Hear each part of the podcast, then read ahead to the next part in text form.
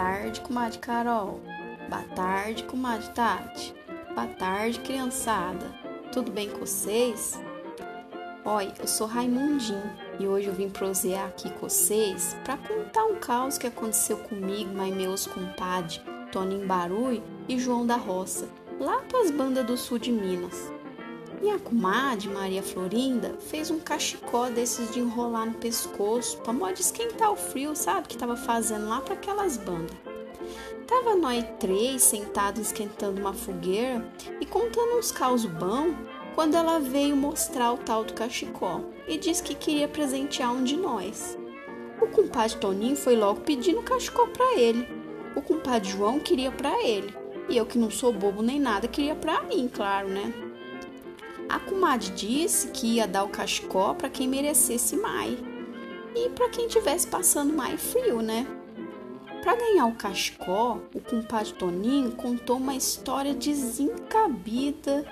Diz que esqueceu uma cumbuca com água no relento à noite e quando foi tomar água de manhã, ela estava congelada. Nesse pode.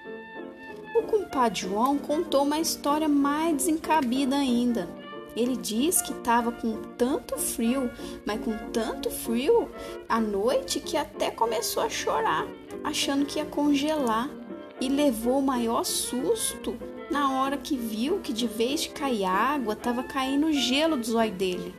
Acha cada história mais desencabida. Aí foi minha vez, né, de contar o meu caos, o que aconteceu comigo, assim, de verdade mesmo. Eu tava lá no meio do sítio naquela noite que fez mais frio, mas tava um baita frio mesmo. E a minha casinha não é de esquentar muito, não. Quando escureceu, eu acendi uma vela que era para alumiar o breu que estava fazendo na minha casa. Arrumei a cama para dormir e assoprei a vela, mas ela não apagou.